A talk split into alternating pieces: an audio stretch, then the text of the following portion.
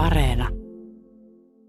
Tomi Sikanen T-Safe-turvakoulutusyrityksestä Mikkelistä. Olette yrityksestä pääkouluttaja ja vuosikymmenien kokemus muun muassa järjestyksen valvojien, mutta myös muiden turvallisuusalan ammattilaisten kouluttamisesta terveydenhoitoalalla ja näin päin pois. Niin tämä järjestyksen valvojien kouluttaminen esimerkiksi, niin mikä on siinä se asia, joka pitää sisäistää, jos haluaa olla hyvä järjestyksen valvoja?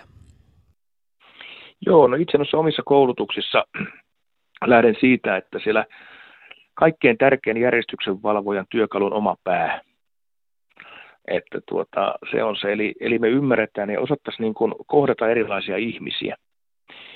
Ihmisiä, ja nyt jos ajatellaan, että meille tulee koulutukseen just väärällä asenteella oleva henkilö, joka haluaa, että nyt pitää päästä painimaan ja myllyttelemään.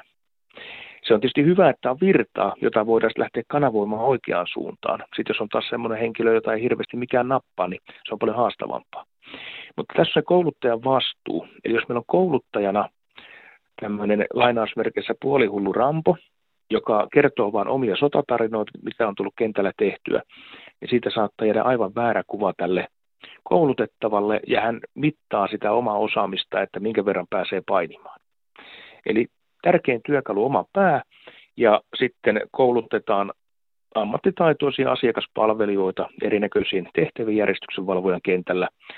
Ja, mutta sitten tarvittaessa, jos katsotaan, että se asiakas haluaa sen palvelun eikä puheet auta, niin sitten pitää olla valmius myös voimankäyttöön.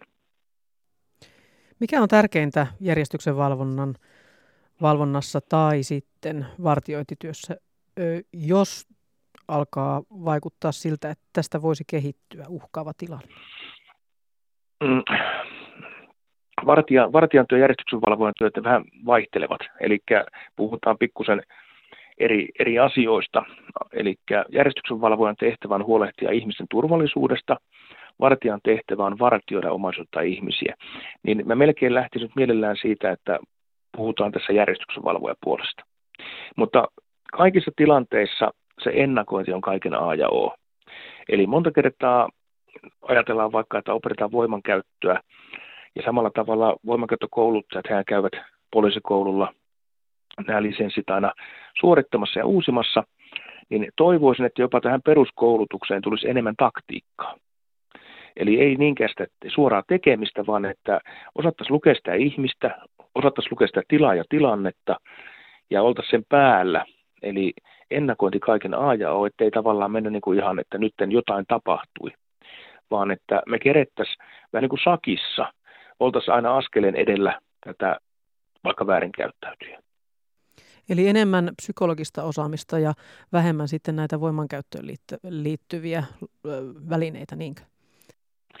En sanoisi ihan noinkaan suoraan, että, että tuota, ne on totta kai me tarvitaan niin kuin myös voimankäyttöä jossain tilanteissa, eli ne ei ole toisiaan poissulkevia asioita.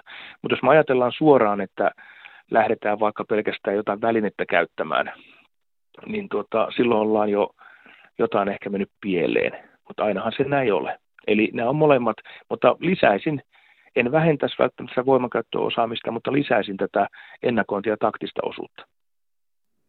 Eli ihmisen, sitten, plu, ihmisen kohtaamista jo, ja psykologista silmänkäyttöä. No kyllä, ja tämähän on, mutta tämä on sillä tavalla haastava, että itsellä on tosissaan niin vuosikymmenen kokemus, niin se, että miten me osattaisiin niin kuin olla ikään kuin ihminen ihmisille. Eli tämä on se tärkeä juttu. Jos me nähdään, että joku henkilö on pahalla päällä, aggressiivinen, niin mikä me, me helposti puututaan sen aggressioon. Pahin juttu, että käydään huutamaan, että rauhoitu, rauhoitu. Ihmisen on tunnetila päällä. Ei se auta mitään, että sille hoetaan jotain kliseitä. Ja, mutta totta kai jos tilanne on akuutti, että pitää toimia, silloin toimitaan. Mutta yleensä kun ihminen on vihainen, kukaan ei tule vihaseksi, että mä napsauta sormia, tulinpa mä vihaseksi, vaan siellä on joku päätunne. Siellä on pettymystä, surua, häpeää, mitä onkaan. Nyt jos me osattaisiin pikkasen lähteä jututtamaan tätä henkilöä, saataisiin puheyhteys, samalla tavalla myös tämä nonverbaalinen viestintä toimii, niin useasti kun henkilö saa tämä yhteys, niin se paine rupeaa laskemaan, kun paine kattilassa, ja voi olla, että kohta se kaveri jo kättelee, ottaa se hyvä heppu. Eli, mutta sitten taas ajatellaan, että tuolla on näitä porukoita vaikka odotetaan pääkaupunkiseudulla, niin se on ihan sama, mitä sinne menee varmaan höpöttää, kun siellä saattaa olla sellainen se iso lössi ja siellä on se hurmos päällä. Eli nämä tilanteet on niin erilaisia. Ei ole semmoista suoraa rautalankamallia. Minkä verran näissä järjestyksenvalvojakoulutuksissa esimerkiksi teille tulee eteen henkilöitä, joilla on hyvin alhainen kynnys käyttää väkivaltaa tai asenne on se, että väkivaltaa ihannoidaan? Sanoisin, että, että eipä juuri. Ainakaan se ei näy siinä niin kuin koulutuksessa, koska tota, mm, niin kuin sanoin, että kun sitä lähdetään kouluttamaan ihmisiä, että se on, ja siinä puhutaan asioista, että kyllä suomalainen ihminen on kuitenkin aika pitkälle niin kuin aika täysjärkinen.